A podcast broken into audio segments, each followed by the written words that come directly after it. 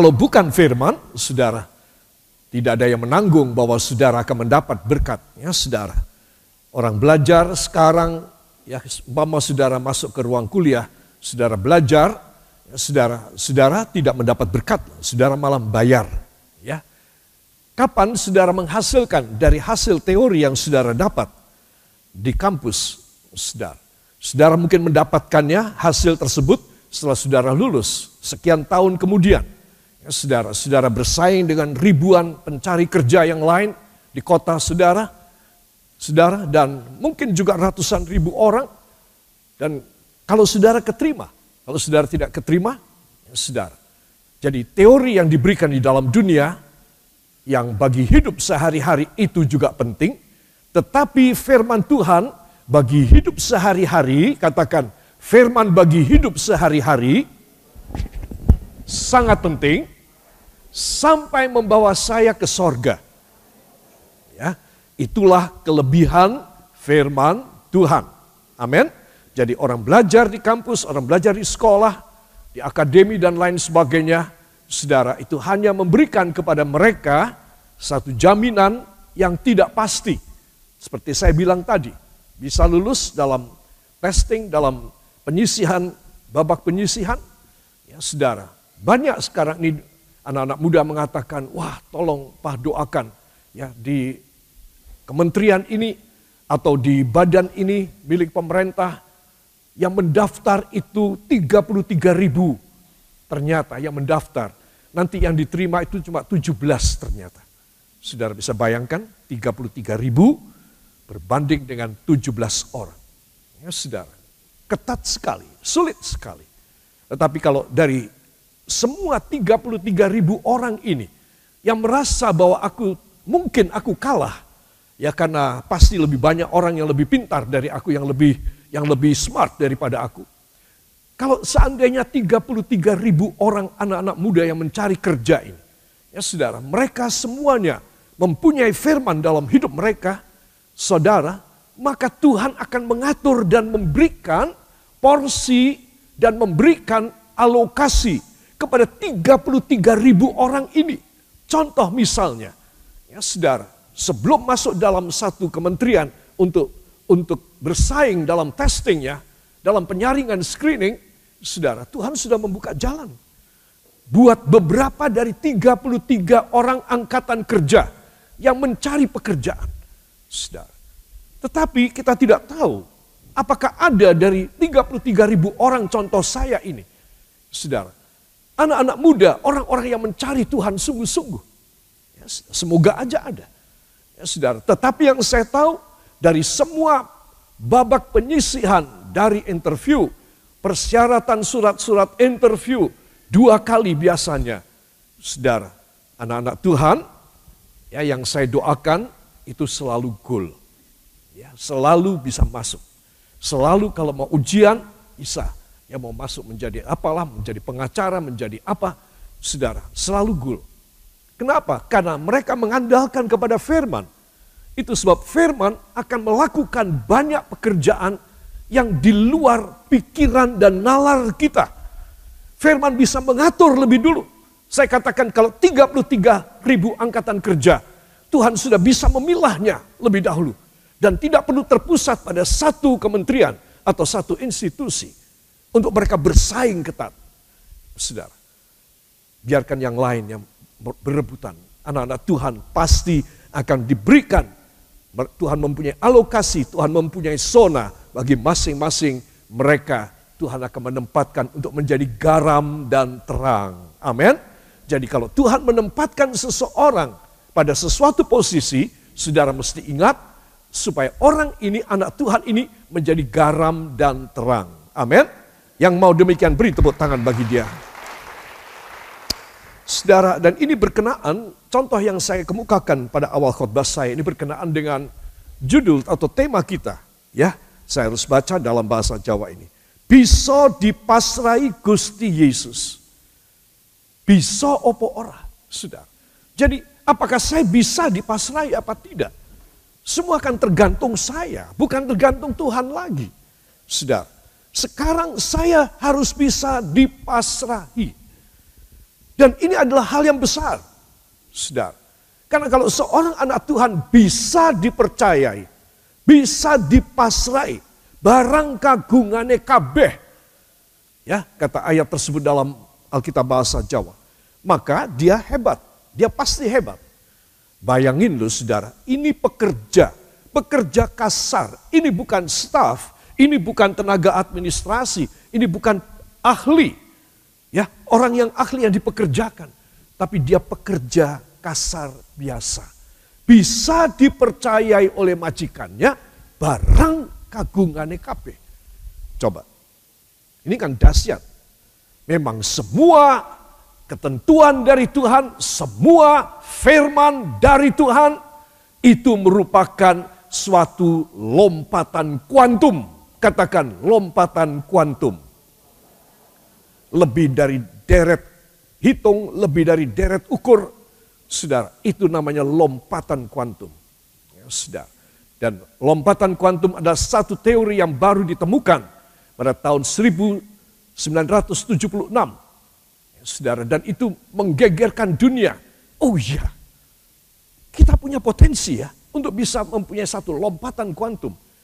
Teori ini lebih dulu ada pada bidang fisika atom, ya, saudara.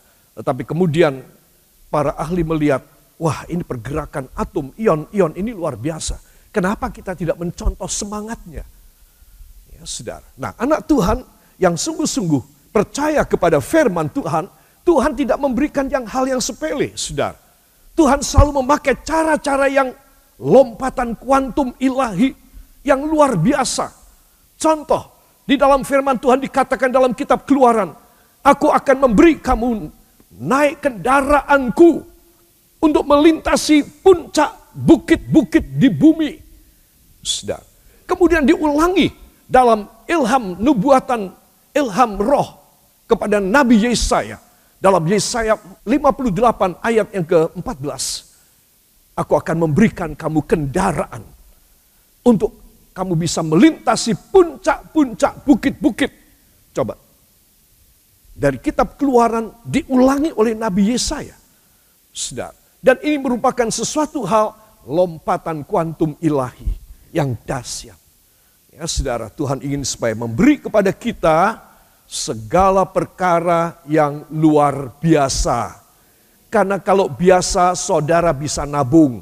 Kalau biasa saudara tidak usah percaya kepada Tuhan Yesus, saudara hidup juga. Kalau itu kalau biasa. Tapi kalau saudara mau yang luar biasa, saudara harus percaya kepada Tuhan dan harus bisa dipercaya. Katakan saya harus percaya kepada Tuhan Yesus dan saya harus bisa dipercaya. Itu rahasia Tuhan. Untuk saya bisa dipasrai. Barang kagungane kabeh. Beri tepuk tangan bagi dia. Haleluya. Para kekasih, marilah kita akan melihat bersama pada dua ayat berikut ini sekali lagi dari Matius 24 ayat 46 dan 47 mohon dibaca dari Alkitab Saudara.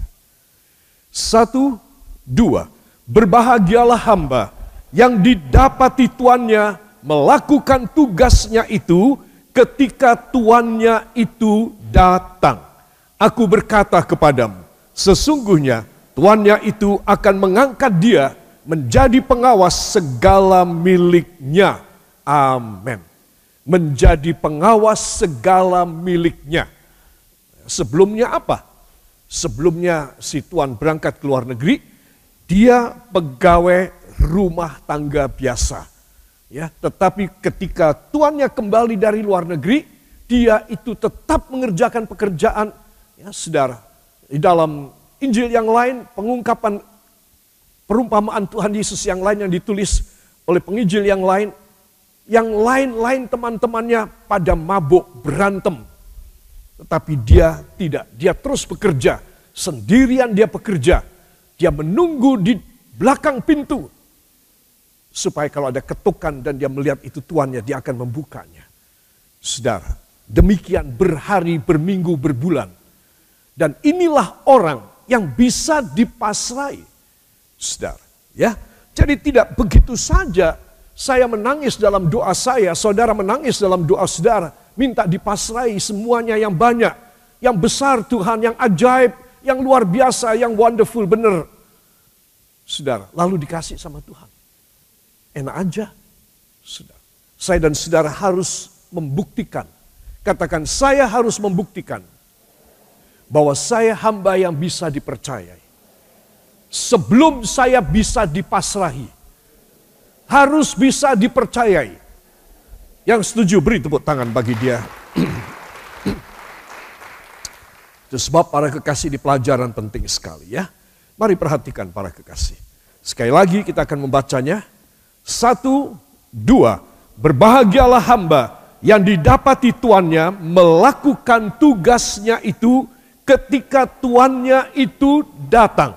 Aku berkata kepadamu, Sesungguhnya tuannya itu akan mengangkat dia menjadi pengawas segala miliknya. Amin. Beri tepuk tangan bagi dia. Ya. Saudara, antara ayat 46 dan ayat 47, ya saudara, ini kelihatannya uh, sequence-nya itu mendadak sekali. Ya saudara, tapi memang itulah cara Tuhan. Cara Tuhan bekerja memang di dalam satu speed kecepatan dan sequence perubahan perubahan acting yang cepat. Saudara, itulah Tuhan. Saudara, kalau kita melihat Tuhan melakukan mujizat, itu adalah sesuatu yang tidak masuk akal. Dan itulah Tuhan. Saudara, kalau manusia tidak bisa lakukan. Itu sebab anak-anak Tuhan perhatikan ya. Saya perlu menegaskan hal ini kepada saudara. saudara, di dalam bahasa Jawa sekali lagi kita akan baca sak temene. Satu, dua. Sak temene. Aku pitutur marang kowe, abdi mau bakal dipasrai rumekso. Barang kagungane kabeh. Beri tepuk tangan bagi dia. Hebat kan? Ya. Tuhan berkata, sak temene aku pitutur marang kowe. Saudara. Dan saudara sudah tahu maksudnya, sesungguhnya Tuhan itu tidak akan bohong. Katakan sesungguhnya Tuhan tidak akan bohong. Itu sebab Tuhan menegaskan sak temene aku pitutur marang kowe. Ya, abdi mau bakal dipasrahi barang rumekso barang kagungane kabeh. Saudara. Jadi Tuhan sangat meyakinkan. Kecuali saya kurang percaya, saudara kurang percaya, nggak jadi. Semua katakan nggak jadi. Saya mau tanya, kenapa nggak jadi? Karena saya tidak bisa dipercaya. Saudara tidak bisa dipercaya. Sebab para kekasih, ini rahasianya simple sekali. Cari tahu bagaimana caranya saya bisa membuktikan sama Tuhan. Bahwa saya orang yang bisa dipercaya. Saya harus usaha. Saudara. Ingat, Hidup saudara singkat, hidup saya singkat. Kalau kita sudah mati, saudara, masuk surga, oke. Tetapi kita semasa hidup kita tidak pernah merasakan Allah berbuat sesuatu hal yang semacam yang kita baca ini. Saudara, coba. Bukannya saudara menyesal? Enggak, karena saudara masuk surga tidak nyesal. Tetapi saya dan saudara tidak bisa menjadi kesaksian ajaib.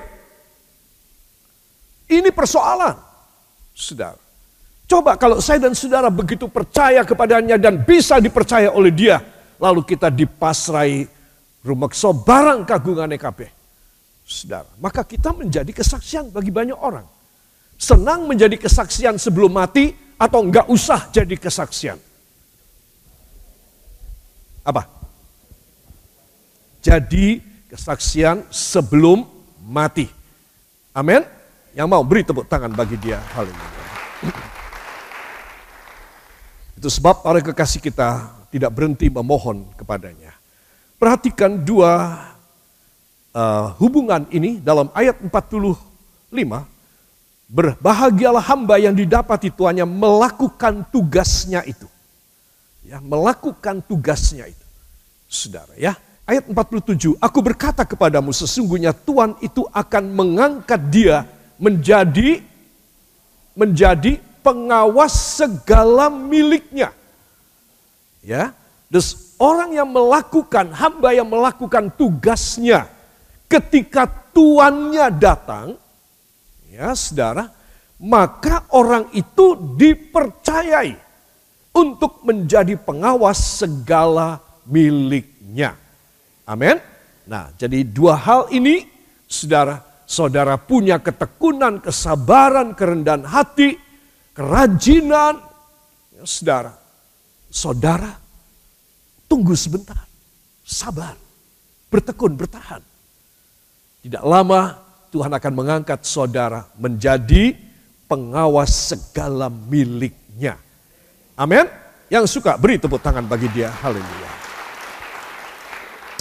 Untuk ini dibutuhkan kesetiaan. Katakan, saya harus memiliki kesetiaan. Saya harus memiliki tanggung jawab. Saya harus memiliki kejujuran. Beri tepuk tangan bagi dia. Haleluya. Saudara, inilah pelajaran yang simple. Yang di dunia, kalau saya kerja sama saudara, saudara juga menuntut saya melakukan hal ini.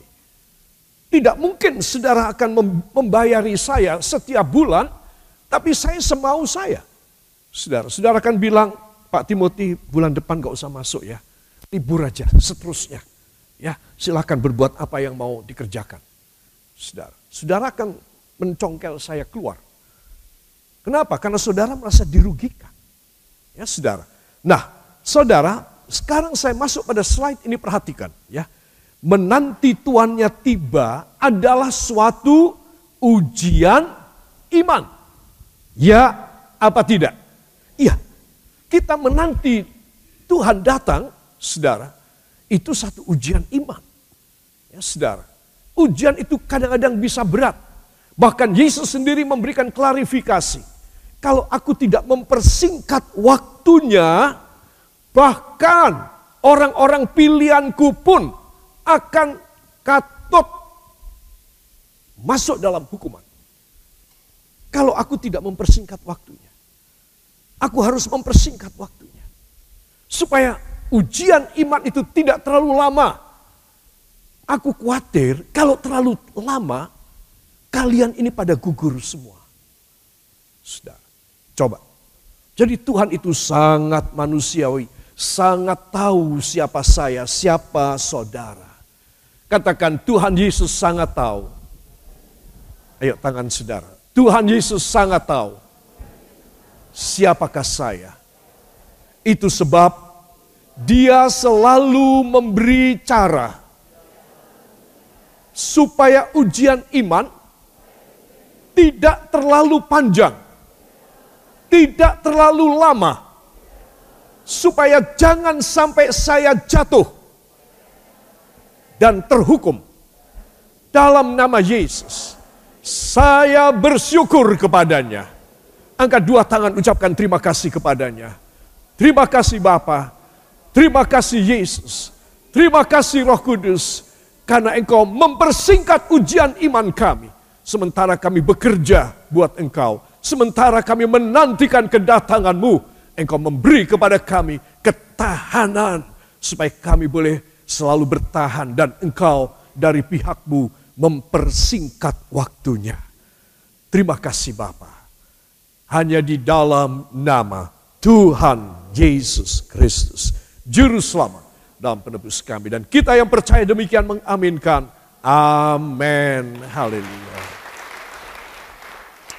I just told you that if God not shorten the time, the period still longer. And Jesus Christ said that no one can withstand. No one can strong and standing always must be so many people will drown away.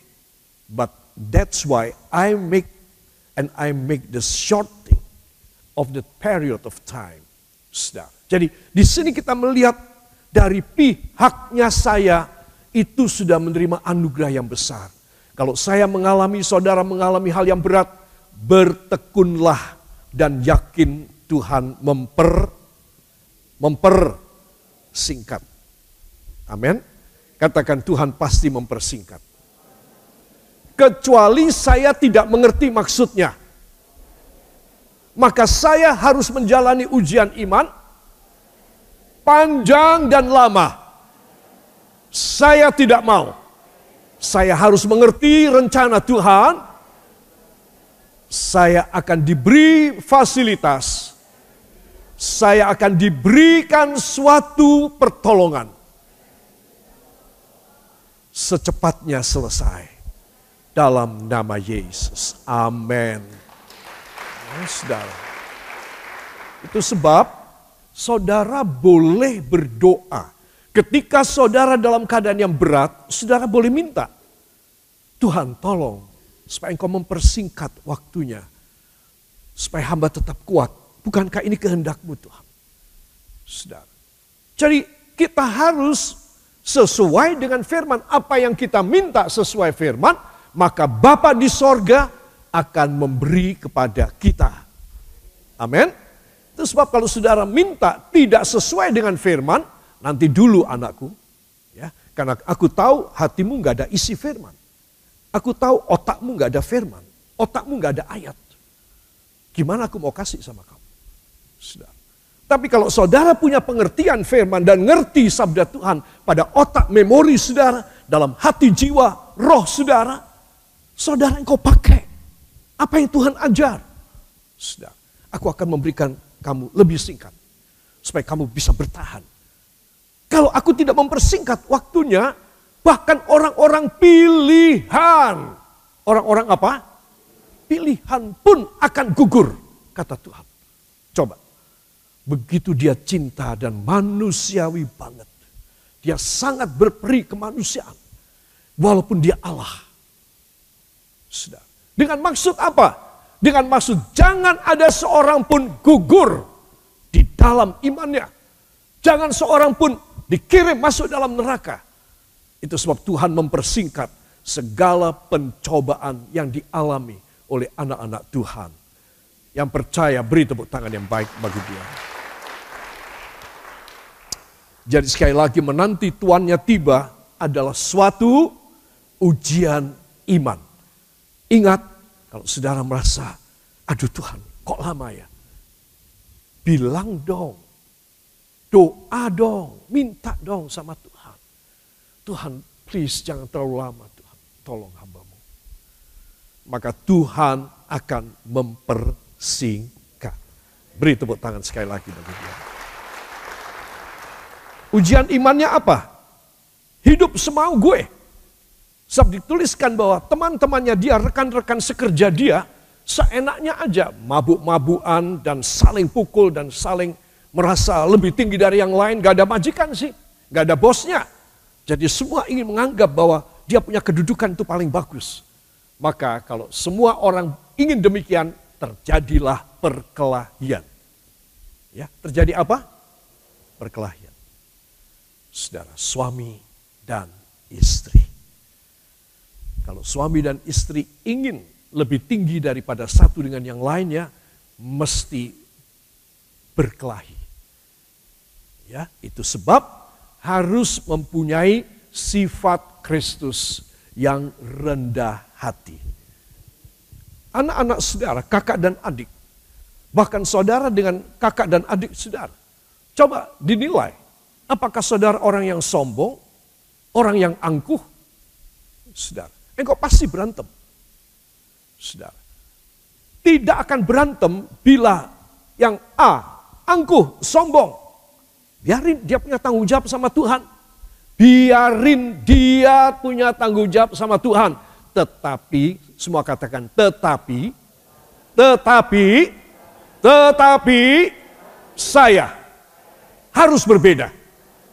Saya harus membuktikan bahwa saya memiliki sifat Kristus. Kalau dia tinggi hati, saya harus rendah hati. Yang mau beri tepuk tangan bagi dia. Haleluya. Udah rahasianya cuma itu aja. Ya saudara. Kalau dalam hubungan suami istri dalam rumah tangga, selalu berantem, saudara membuat anak saudara penjahat. Tak kasih tahu.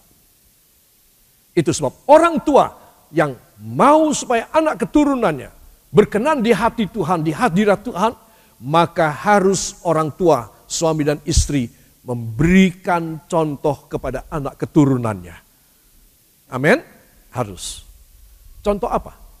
Contoh rendah hati dan cinta mengasihi. Orang yang cinta akan berkorban. Amin. Nah, itu harus dideteksi. Coba mawas sendiri, introspeksi. Apakah aku dengan istriku atau dengan suamiku ini aku cinta enggak sih? Janjannya. Ya. Sesungguhnya cinta apa Apakah ada terpaksa dulu kawinnya? Ya, saudara. Ya, sekalipun saudara terpaksa kawin, no problem. Sekarang saudara adalah anak Tuhan. Saudara harus mendengar suara firman.